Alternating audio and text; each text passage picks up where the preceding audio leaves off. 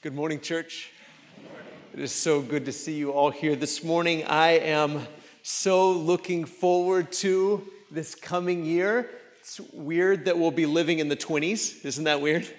Uh, last last uh, Sunday of the year, last Sunday of the decade, uh, I want to thank you for a wonderful year. I know I tell you all the time, my kids tease me for how often I tell you that I love you, but I do. I love you, and I'm so incredibly thankful for you, and I'm so excited about what God is doing and what I believe God is going to do through you, through this church family in this coming year. So let's be prayerful, uh, not only for our own individual coming years, coming year, but uh, this coming year as far as our congregation is concerned. We're wrapping up this series, Son of Man, and I thought it might be helpful if we sort of reviewed just a little bit where we've come the last few weeks uh, for those that may have missed some of the lessons in this Son of Man series, or for those of you like me that need a refresher every now and then.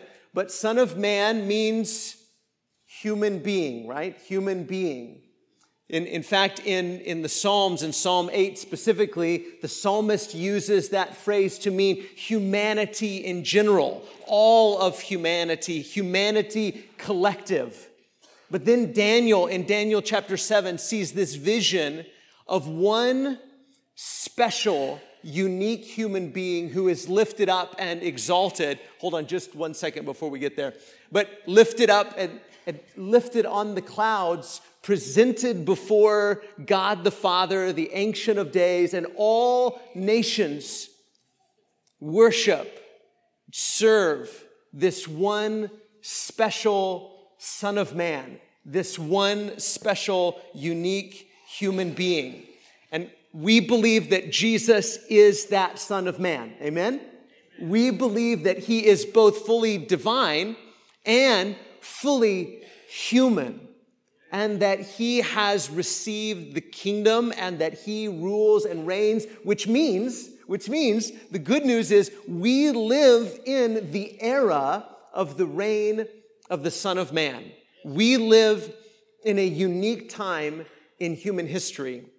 That from the time Jesus ascended on the clouds, just as Daniel foresaw, that we began to live in the era of the reign of the Son of Man. And all throughout the gospel accounts, Matthew, Mark, Luke, and John, Jesus says things about the Son of Man this, and the Son of Man that, and the Son of Man this. And we have to read all of those statements that Jesus makes in light of what Daniel saw in his vision in Daniel chapter 7. So, when we read his Son of Man statements, we have to understand that this is what the world looks like for the world to be ruled by one special human being who is uniquely partnered with God. One special, unique human being who is, who is the Son of Man, but is also unlike every human in that he is fully divine and he has been fully faithful to the Father. And because of his love and because of his faithfulness, he has been exalted to this position. And Jesus says all of these statements. And we read those statements and we say, okay, this is what it looks like to live in a world that is ruled by the Son of Man. So let's look at some of those things that Jesus says. We've looked at some of the ones from the Gospel of John. But all throughout the gospel accounts, like Matthew chapter 9 and verse 6, the Son of Man has authority on earth to forgive sins. Again, that's not just Jesus saying, hey, for, for 33 years, this is the authority that I have.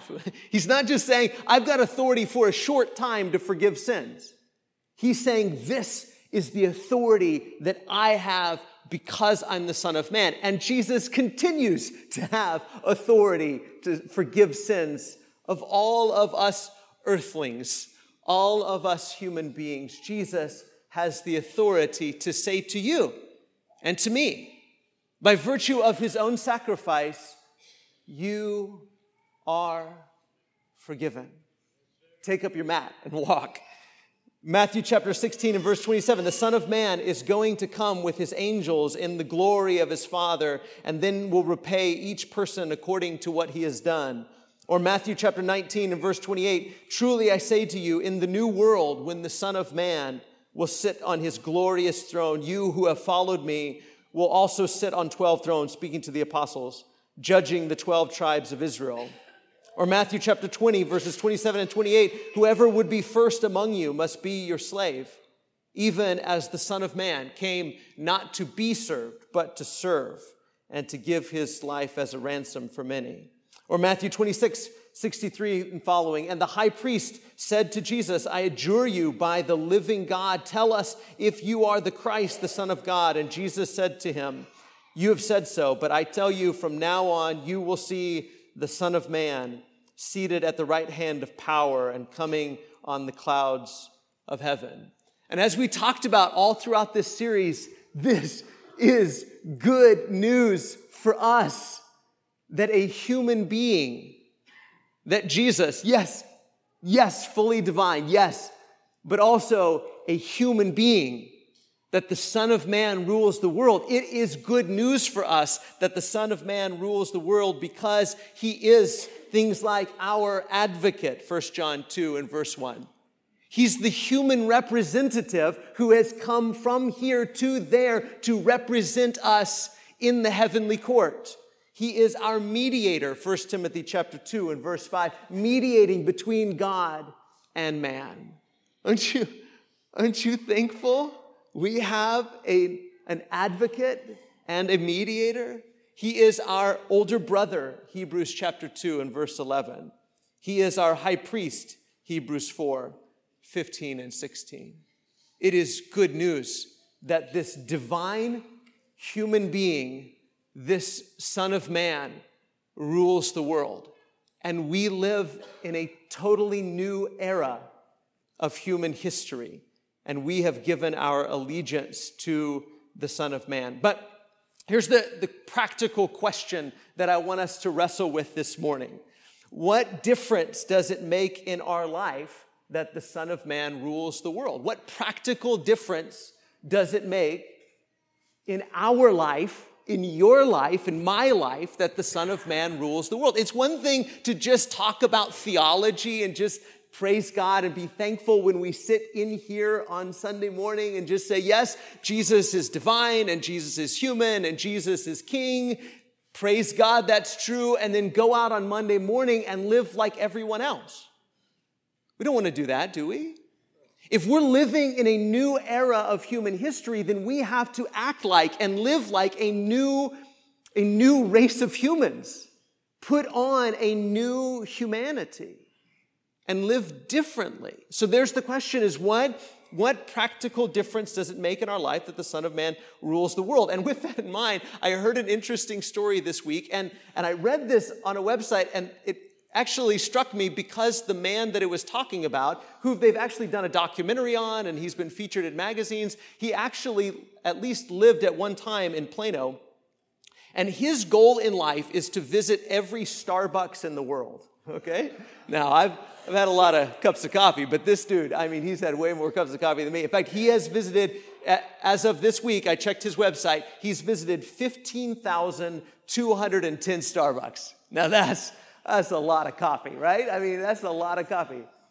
And, he, he said, you know, the problem with his goal of visiting every Starbucks in the world is that even though he's visiting a whole lot of them, they're building them faster than he can visit them. And, and, and he said, you know what? Every time I, I visit one, I feel like I've accomplished something. But in reality, I've, I've accomplished nothing. And I thought that that's really profound. And I wonder if we could all be so honest. We, we pursue a lot of things, don't we? We have goals and hobbies and dreams. In fact, this time of year, especially, we're starting to list out all of our goals for the coming year. And I'm going to pursue this, and I'm going to pursue this, and I'm going to do this, and I'm going to accomplish that. And we've got all of this list of things that we want to accomplish. And maybe we'll accomplish some of them, and maybe we won't. Who knows? But once we've accomplished it, what have we accomplished? Is our list of things that we want to do and check off of a list and we want to get done? What if you did get it done? What if you did accomplish it? What if you look back at this past year and you think of all the things that you've accomplished? Is it possible that you might be able to say with our friend here, when I've accomplished it, I've actually accomplished nothing of real value or significance? So, I want us to consider this that now that the Son of Man reigns, he gives us something that is really worth pursuing. I'm not saying it's wrong to have a goal or to have a hobby or to visit as many Starbucks as you want to visit, but we've got to have some things in our life that are really worth pursuing. And that when we're chasing it and when we're doing it and when we're looking for it and when we grab hold of it, we've actually grabbed hold of something significant. And that's what the Son of Man gives us is something that's really worth pursuing. With that in mind, look at John chapter 6 because this is a story that's all about pursuing. Jesus has just gotten done feeding the, the 5,000, remember? And they're hungry. Jesus gives them the fish and the bread. And then after the meal, Jesus goes away by himself. The disciples get in a boat and they sail away, and Jesus goes away to pray. And, and then after the meal is done, they're probably hungry again. It's the next morning, and they're like, okay, where's that Jesus dude, you know? And Jesus says it's because they're hungry and they want some more bread. Look at John chapter 6 and verse 22. On the next day, the crowd that remained on the other side of the sea saw that there had been only one boat there, and that Jesus didn't get in that boat with his disciples, but that his disciples had gone away alone. Other boats from Tiberias came near the place where they had eaten the bread after the Lord had given thanks. So, Verse 24 So when the crowd saw that Jesus was not there, nor his disciples, they themselves got into the boats and went to Capernaum. I mean, they're serious. We're going to find this Jesus guy. And so they get into the boats and they sail across the sea seeking Jesus. And when they found him on the other side of the sea, they said to him, Rabbi, when did you come here? Now, his answer is not only fitting for them, but I want to think about for just a minute this morning how fitting it is for us. Jesus answered them, Truly, truly, I say to you, you're seeking me not because you saw signs. And you say, Wait, well, hold on, wait, wait, just a second. I mean, didn't they see signs? Right? Didn't they? I mean, weren't they amazed by the fact that Jesus, with just a handful of fish and bread, he fed all of these people? Didn't they see the signs? But do you remember all throughout the Gospel of John, and we've spent the entire year in John, and John so often uses this word signs. Jesus uses this word signs. Signs. And remember, a sign is not about itself.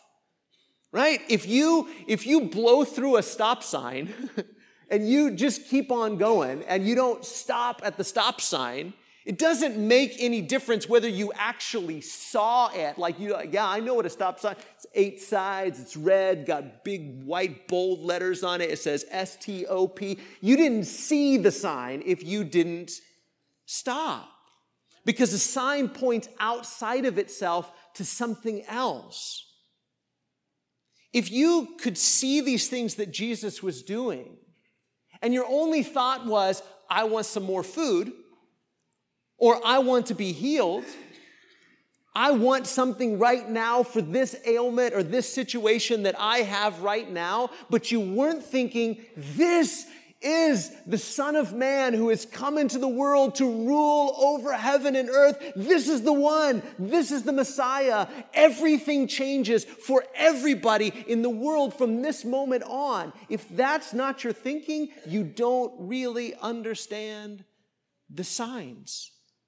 And here was a group of people who were impressed by Jesus. They liked Jesus. They had dropped everything they were doing for the day, got in boats, and crossed the sea to find Jesus. They wanted him, and they wanted the bread that he provided.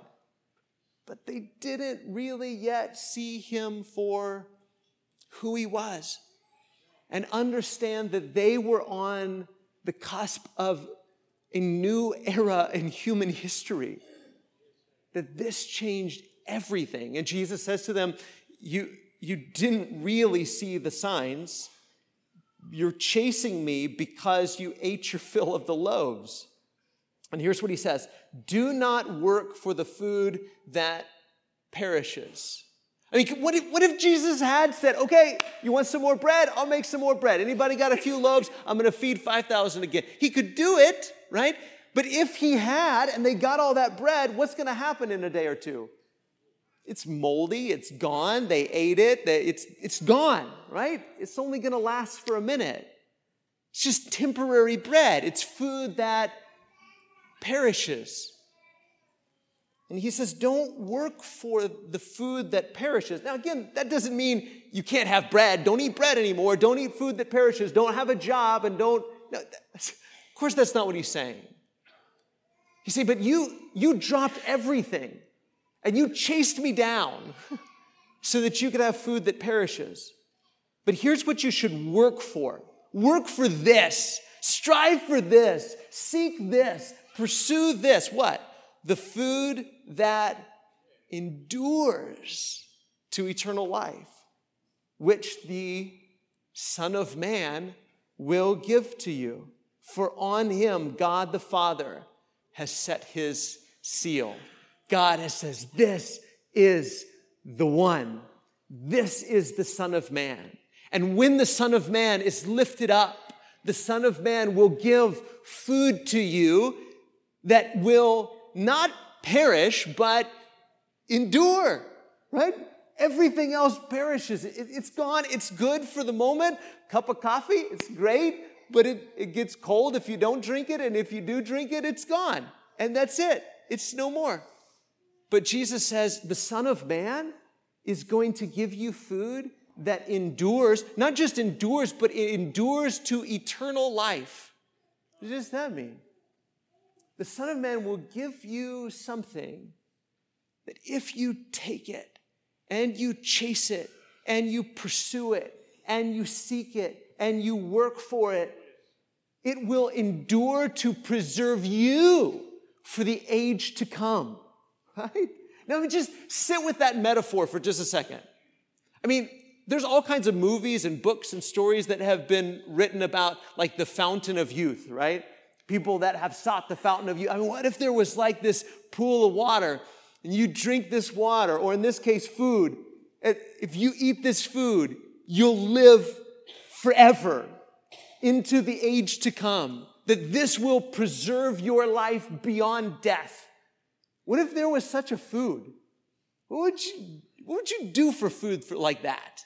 What would you pay for food like that? I mean, think about the money we pay for food. I mean, we, we live obviously in a first world country and we pay crazy amounts of money for food, right? I mean, we can, we can understand that, don't we? We pay crazy amounts of money for food. And, and we sit down to a great feast, a great banquet, or we go out to a nice restaurant and we we get this great meal of food, and I'm not knocking it, it's great. I like to eat as much as anybody, but in an hour, it's gone. And if you're like me, faster than that, you know, I mean, but it's gone. It's gone. In a week, even the leftovers you took home in a doggy bag, they're gone. It's all gone. And you spent a bunch of money on that. You worked really hard for the money you spent on a meal that's gone like that. And Jesus says, the Son of Man, the Son of Man can give you food that will endure to eternal life. Work for that food. Like it's not, it's not saying it's wrong to have other kinds of food, obviously. But we can fill our lives pursuing these temporary pleasures, can't we? And it's not just about food. It's about all the perishable things in our life that we chase. All of the perishable things in our life that we chase fame, fortune, popularity. Check your phone to see how many people have liked your Instagram post. I mean, we do this kind of thing, don't we? And it's temporary and it's fleeting and it's gone in a moment and we chase it and we pursue it and we work for it and we strive for it and we sweat for it. We drop everything and we get in a boat and we chase these things. And Jesus says, in a moment, they're gone. But the Son of Man, when the Son of Man reigns, he can give you bread that will endure to eternal life. Work for this food. This is the kind of food. This is the kind of thing that you should pursue, that you should work for. So, of course, the next question, Jesus says, work for that, the question then is, verse 28, what must we do to be doing the works of God? Well, what, like, what does God want me to do to have the kind of food that endures to eternal life? If there was like an actual meal that you could eat and live forever, you'd say, well, who's serving that, right? I'll eat anywhere to have a food, a meal that's gonna last forever. How much does it cost? Because I'll go and I'll sell everything I have to buy that meal, and I'm gonna eat that meal and I'm gonna live forever. They say, what, what kind of works do we need to do to have the food that endures to eternal life? And Jesus answered them, This is the work of God, that you believe in him whom he has sent. That's it, isn't it? And when Jesus says believe, I hope we understand he doesn't just mean like one time give mental assent to who Jesus is. When Jesus talks about believing, in other gospel accounts, especially, he would put it in terms of be my disciple, follow me. This is what it is to believe, to trust in him, to follow him to be baptized into Him, to commit yourself to Him, to give Him your allegiance, because He is the Son of Man. He is the King. He is the high priest. He is the advocate. He is the one who rules and reigns. He is the one who has the authority to forgive sins. He's the one who gives eternal life. Pursue Him. Follow Him. Trust Him. Drop everything, get in a boat and chase Him down, not for food that perishes, not for, not to solve some temporary problem, but because He's the one who can give you life for the age to come. I want us to think about that. The things we spend our life pursuing, the things we get so wrapped up in. I mean, we, we live in an incredibly politically charged environment, don't we? And all of these sons of men that are vying for our attention and for our allegiance and we get so wrapped up in their rule and their reign, not just in politics and entertainment and sports, in so many areas of our life. We get wrapped up in their rule and their reign, chasing them, pursuing them, the pleasure, the prosperity, the peace we think they can give us. And Jesus says, all of this, all of it is fleeting, it's all perishing. But the Son of Man reigns. Not just the Son of Man will reign, that's true too. And we will reign with him. But the Son of Man reigns presently, right now, and he can give you food that endures to eternal life if you will pursue him and seek him, believe in him, trust in him, give him your allegiance. So, our question, a question, what are we pursuing? What are we pursuing? What are you pursuing? What are we chasing after? Again, I, am not, I'm not knocking visiting every Starbucks in the world, but at least the guy who's trying to visit every Starbucks in the world recognizes that even after he's accomplished some of those things, he's really accomplished nothing. How many of us can be so honest that with all of our bucket lists and all of our to do lists and all of our New Year's resolutions and all the things we want to accomplish in so many of those areas, if we accomplish them, and we may not, even if we do, what have we accomplished? What are we pursuing? What are we working for? What are we chasing? It's an amazing amount of peace that comes with understanding that, hey, this is nice. This meal is nice. This car is nice. This house is nice. These clothes are nice. This thing is nice. It's fine. I don't mind having it. But if I need to lose it, if I need to sell it, if I need to give it away and share it with someone else, I could do it because these aren't my pursuits. Because these things are perishing. There's an amazing amount of peace that comes with knowing what actually endures. And it's Jesus and his reign. This is what endures. That's why when Jesus, John chapter 11, or well, actually before that, when Jesus was with Mary and Martha, remember in Lazarus' house, and, and, and one sister was so busy doing so many things. Martha was getting everything ready, and Mary was doing what? Sitting at Jesus' feet. And she was concerned. My sister's not helping me. She's not doing what she's supposed to do. And he says, You're so concerned about so many things, but there's only one thing that's necessary. And Mary has chosen that. We're so concerned and worried about so many things. We're pursuing so many things, and so many of them are temporary and perishing. Are we chasing and pursuing the one thing that endures, and that's the reign of the Son of Man. We, we are the privileged ones in that we already know this.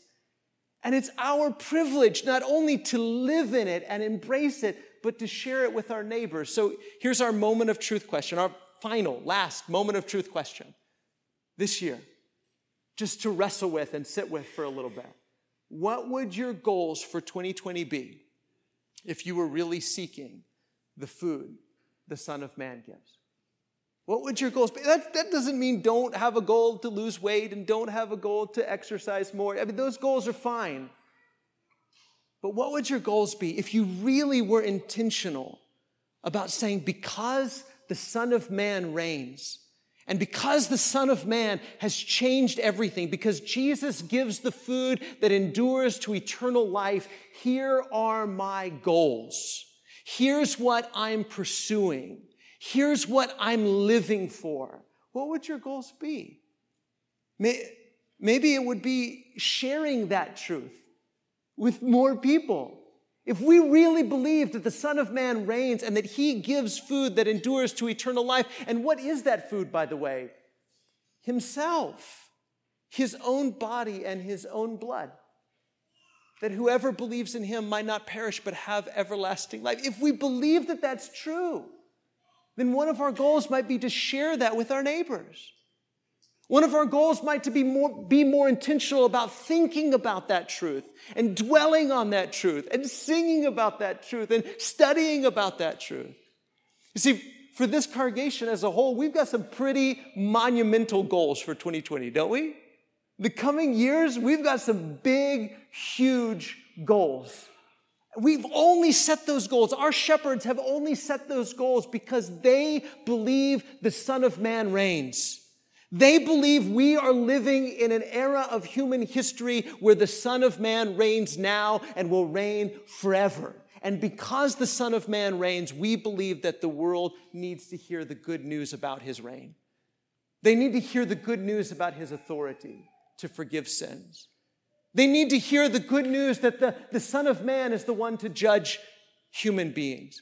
They need to hear this good news. And because they need to hear this good news, and we need to hear this good news, and this is what really matters, and this is what really endures, and this is what's really worth pursuing, we've set these goals in front of us because we believe these truths. So, what would our goals for 2020 be, individually and collectively, if we're really seeking that which only Jesus can provide?